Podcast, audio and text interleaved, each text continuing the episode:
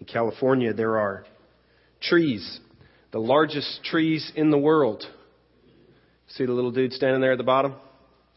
I don't know, probably a 15 year old boy. That is the base of one of the California redwood trees, giant redwood trees. I've never seen these trees, but it said in my, in my reading that uh, they can grow to a height of up to 380 feet. How many stories would that be? They calculate stories about every 10 feet. So what, that 38 stories in a building, approximately. Huge.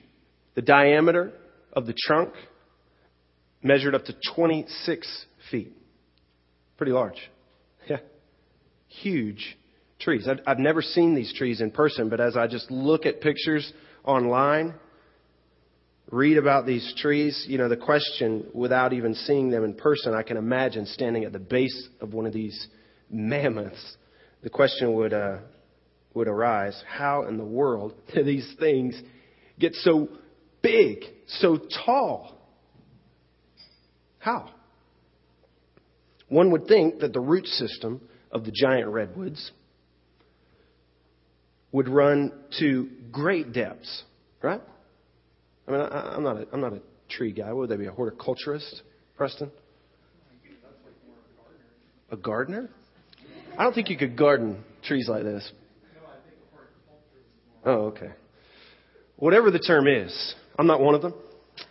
Uh, but I would assume that a tree this massive would have some massive roots that run to the depths of this earth, right?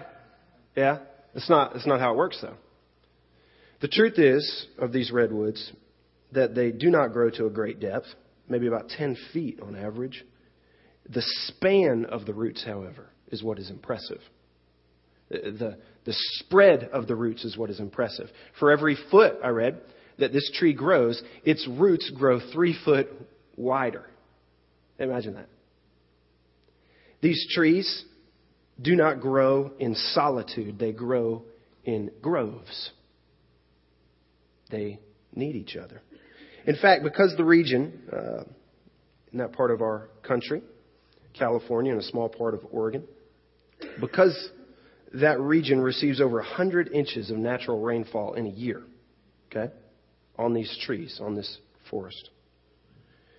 The soil is virtually rinsed of its nutrients. Think about that. All that rain rinses the nutrients predominantly right out of the soil. So these trees, it said, literally have to feed off of each other. They depend on one another in groves. Here's the point.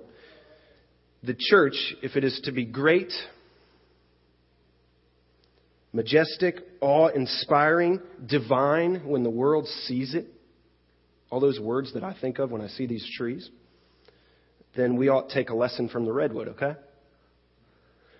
While the illustration fails at at least one point, namely that individual believers' strength must primarily come from the depth of its roots in the Lord, right? The illustration is worthy of our consideration. Christians are not designed to be lone rangers. We're not designed to live independently. We're not designed to live in solitude. We, we grow in groves, so to speak. We are to lean on one another in the midst of the storm and the strife. You see, the interconnectivity of the root system of all of these trees growing wide and connecting in with the other roots of the other trees is what gives them the strength and the ability to grow so massive and so tall and so majestic and yet be able to stand under the weather and the storms and the wind and even the fires that come. I looked at uh, many pictures and I started to notice these black chars on many of these giant trees. I'm like, what is that? I finally found an article that said many of these trees can endure the hottest fires, the hottest forest fires, because of their mass, because of their dependence on each other, while portions of it may be burned, it, it spreads the burden among all of the grove, and they can even remain and stand and hold up. Many of these trees have great scars and burns Is that true of the church? Is that true of us in the church? Many of us have been burned and scarred among the body. But it is among the body that we, we stand tall, that we, that we don't falter. We're talking through our purpose, and we're wrapping up the second of our three purposes. The first of our purposes being our relationship, our love for Christ. That is our primary affection. He is our primary treasure and our number one priority. Our third priority, which is still yet to come, is our relationship and our love for our, our lost friends. The world out there that's not where we are. And so, sandwiched right in between those two great responsibilities and priorities, those two great loves, the love for our God and the love for those He died for, we find ourselves in the wrapping up our second purpose. It's our love for one another. It's, it's our interdependency on one another. It's our, it's our body of Christ. It's the family of God.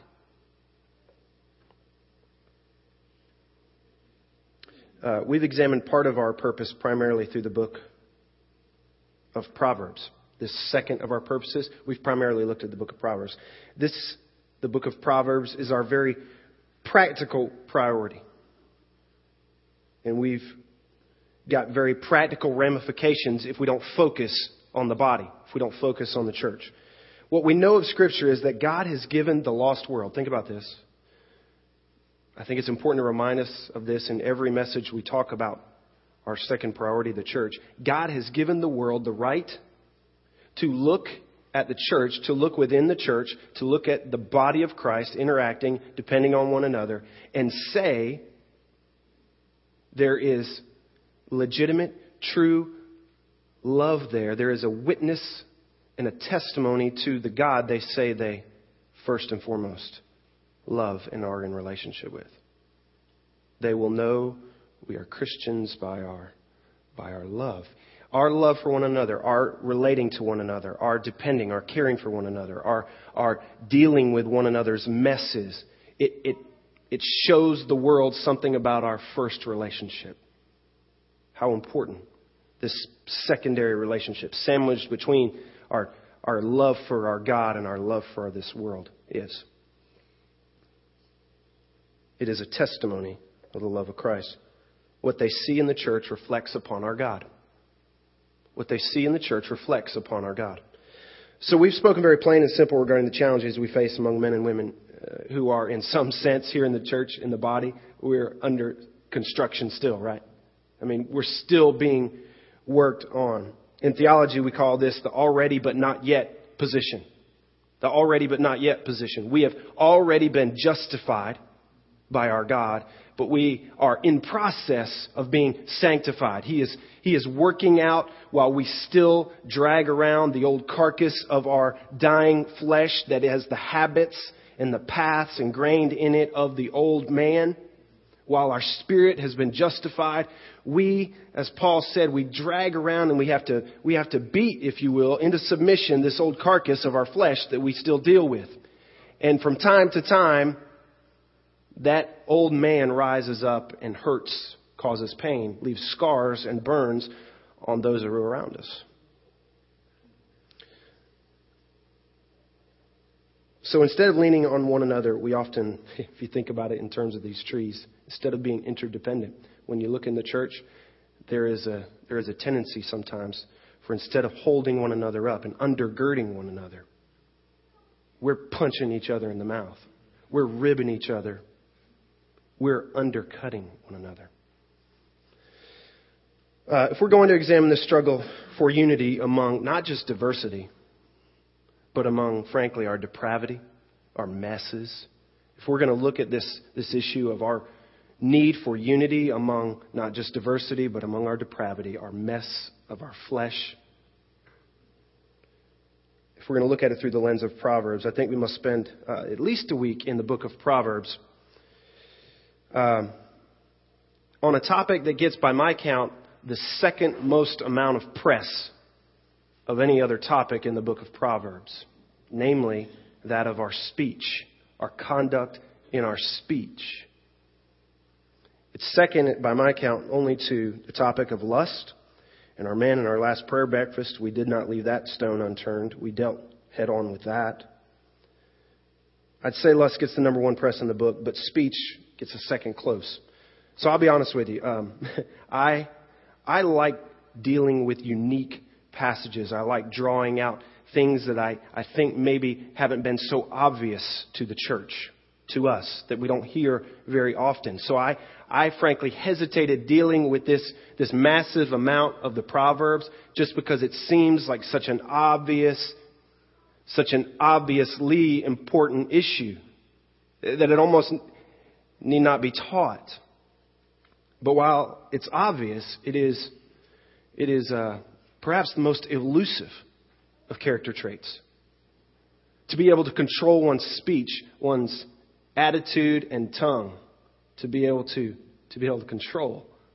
Uh, it is an obvious need, but, but absolutely elusive, right? It has been called the only tool that gets sharper with use.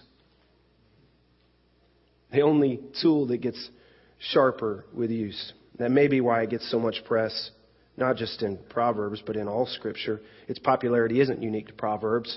You know the most popular passage on the tongue?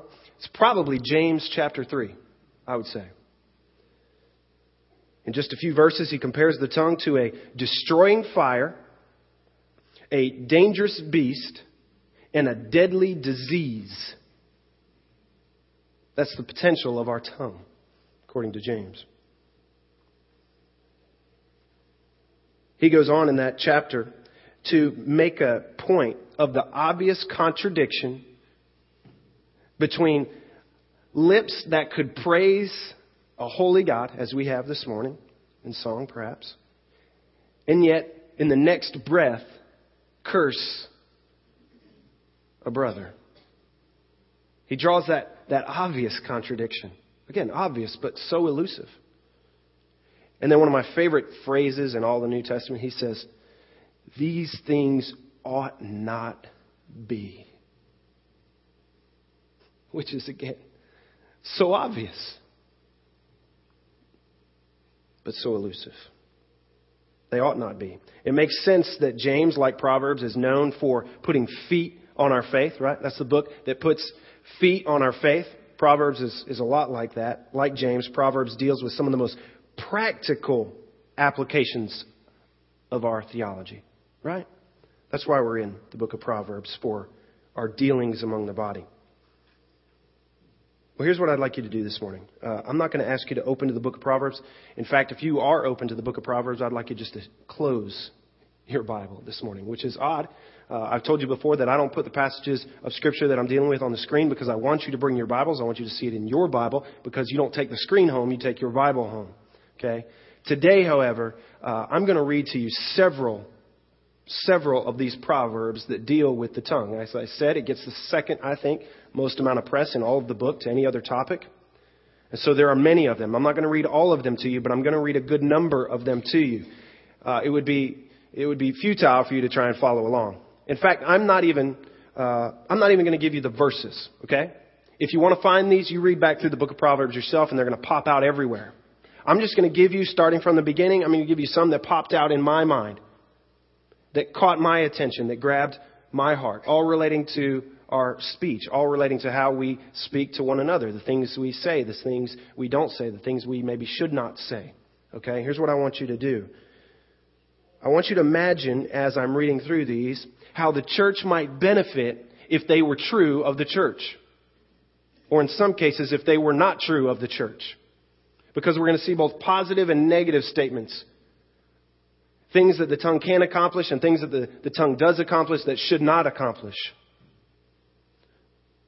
I want you to think about the pain that would be saved and the healing and encouragement that could come if these, if these truths were embraced by the body of Christ. All right, so that's what I want you to be thinking of as I read through some of these, and I'll try and save you as much of my preacher commentary as I possibly can, but that is that is impossible if you've been here before, you know.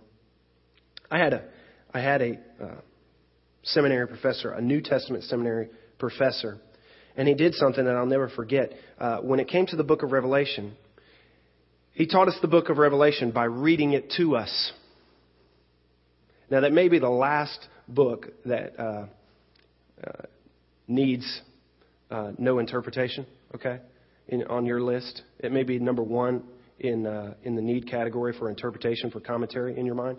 But he did something odd with it. He said, I'm just going to read it to you. And every day that we would come into class, no matter what other book we were dealing with in the New Testament, he would read us a passage of Revelation. And he'd say, shut your Bibles and just listen. If you want to close your eyes, close your eyes. Just absorb the beauty of the passage. Don't try and pick it apart. Just enjoy, enjoy the beauty of it. He was kind of, he was a, he was an old codger, and uh, anytime you say codger, he's got to be got to be old, right? Uh, I'm feeling older just using the word codger. He was, a, if you could just picture this guy, he was, he was Jimmy Stewart, right? He, he was Jimmy Stewart. He, he spoke just like Jimmy Stewart, and and you can you can imagine Jimmy Stewart reading Revelation to you, right? Be kind of odd, but just unique. And, I remember those days. So this morning, I, I'm not Jimmy Stewart, uh, so you're not going to get get it that good. Just listen, though, to the Proverbs dealing with this topic. Absorb. Ask those questions. If they were true of you, what difference would they make in your family, in your marriage, men?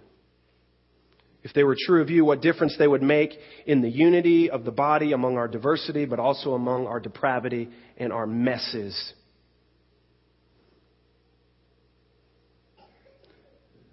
So here we go. Watch over your heart.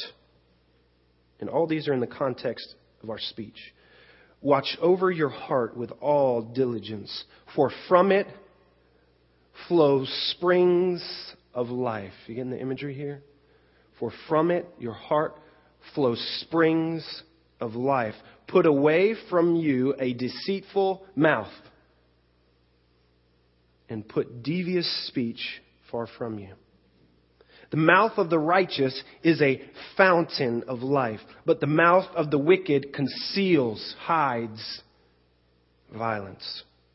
Hatred stirs up strife, but love covers all transgression. Again, in the context of speech, those words are found. Hatred stirs up strife. Hatred of our in speech it just stirs up strife. But love love in our speech, love that comes out, love that communicates out of our heart, that flows out, that springs out, is a fountain of life and it covers all transgressions, almost like a warm blanket. On the lips of the discerning, wisdom is found. With the mouth of the foolish, however, ruin is at hand. When there are many words, I wish I'd have had this verse in high school and college. When there are many words, transgression is unavoidable. But he who restrains his lips is wise. yeah. Sometimes we just talk too much, don't we? Lewis Sperry Chafer once said, It's much better to keep silent and let everyone think you're a fool than to open your mouth and remove all doubt. The tongue of the righteous is as choice silver. The lips of the righteous feed or nourish many. The mouth of the righteous flows with wisdom. The lips of the righteous bring forth what is acceptable. The words of the wicked, they lie in wait. What a great picture. They lie in wait for blood, but the mouth of the upright will deliver them.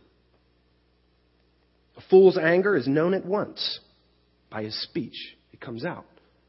But a prudent man conceals dishonor. In the context here, of keeping our mouths closed. He who speaks truth tells what is right, but a false witness deceit. There is one who speaks rashly like the thrusts of a sword, but the tongue of the wise brings healing. You've all known someone like that, right? Someone whose tongue is like the thrusting of a sword occasionally. Maybe we've been like that. We all hopefully have known someone. I've known I've known honestly two, maybe three men in my life that I'd never heard a false word out of their mouth against any other human. Not just a false word, not a critical word, not a, not a stabbing, cutting, or even bitter word. There should be more. Those men were so impressive to me and so, so etched in my heart and my mind that uh, I, I labored hard to name Grady after one of them, but his name was Jeb. And Kimberly wasn't going for it. I, I, I, tried as hard as I could. She wasn't going for Jeb. Truthful lips will be established forever. That's what I, that's what I think of those men. I'll never forget those men. Lying lips are an abomination to the Lord, but those who deal faithfully are his delight. Can you imagine yourself being a delight to God? Again, in the context of speech, a prudent man conceals knowledge, but the heart of fools proclaim folly. It just comes out. A wise man doesn't have to tell you about it. The foolish man pukes it all up, doesn't he? Anxiety in a man's heart weighs it down. Anxiety in a man's heart weighs it down. But a good word makes it glad. See the power of our speech? The one who guards his mouth preserves his life. The one who opens wide his lips comes to ruin. A gentle answer, is that needed? Often? A gentle answer turns away wrath, but a harsh word stirs up anger. The tongue of the wise makes knowledge acceptable. Let me say that again. The tongue of the wise makes, shapes, it causes knowledge to be acceptable. The New Testament would say it's truth tempered by love, appropriately. A soothing tongue is the tree of life. The heart of the righteous ponders how to answer, but the mouth of the wicked pours out evil things. It just, it's just out there. Pleasant words are a honeycomb, sweet to the soul and healing to the bones. A worthless man digs up evil while his words are like a scorching fire. A perverse man spreads strife. And a slanderer separates intimate friends. Like apples of gold in settings of silver is a word spoken in right circumstances. Like an earring of gold, an ornament of fine gold is a wise reprover to a listening ear. So even when you are reproving someone, the one listening, he sees your words your words communicate as fine gold and jewels to him, even though they're hard words. This is one of my favorites. Like one who takes off a garment on a cold day, or like vinegar on soda is he who sings songs to a troubled heart. Sometimes when our, when our brothers and sisters are in pain, the best we can do is just sit and keep our mouths closed. Amen? and not sing songs of false rejoicing. For lack of wood, the fire goes out. And where there is no whisperer, contention quiets down. Where there is no wood, the fire goes out. We're not feeding the fire of gossip, slander, pain, harsh words. Warren Wiersbe, great commentator, he, he made four points of these proverbs. These proverbs on our tongue and our speech. I want to give them to you. He said, number one, speech is an awesome gift from God, isn't it? And we don't really think about it very often, but our speech is a gift from God. Proverbs say that our words are like refreshing waters. Remember these? Did you hear some of this? Refreshing waters, fountains of life, flowing brooks, choice silver, fine gold jewels. Speech is an awesome gift from God. He went on to say that speech can be used to do great good by the righteous. According to Proverbs, our words can bring peace instead of strife. Our words can help restore those who have sinned, even. Our words can instruct those who have strayed. Our words can even rescue the perishing, Proverbs says. Our words can even encourage the burdened. Our words can do great good. There is amazing potential for what we can say and the difference it can make. Number three, he said speech can also, however, be used to do great evil. Proverbs teaches that we hurt others by lying, we hurt others by gossiping, we hurt others by even flattering speech when it's not authentic and genuine. We hurt others by speaking in anger. We hurt others by saying, go Gators, or how about them Gators to your pastor after you know he got an ulcer watching the game and didn't sleep all night because he was so disappointed. Proverbs says our hasty or impetuous speech can be deadly. When we talk too much, it's often bad. It says even by talking instead of working, one proverb. We go we go horribly wrong. Lastly, Wiersbe also said, and I think correctly, only God only God can help us use the gift of speech for that great good. Is that right? That is. David prayed this psalm, Psalm 141, in regard to his speech. Set a watch, O Lord. Not a watch. Set a watch as a guard on post, a military guard. Set a guard, O Lord, before my mouth. Keep the door of my lips. Give you a scary thought. Jesus said this, Matthew 12. Out of the abundance of the heart, the what? The mouth speaks. That's scary because it tells on us. Before brothers and sisters, before our wives, men, it tells on us of our depth of relationship to our God. It tells on us. It exposes what's, what's really there.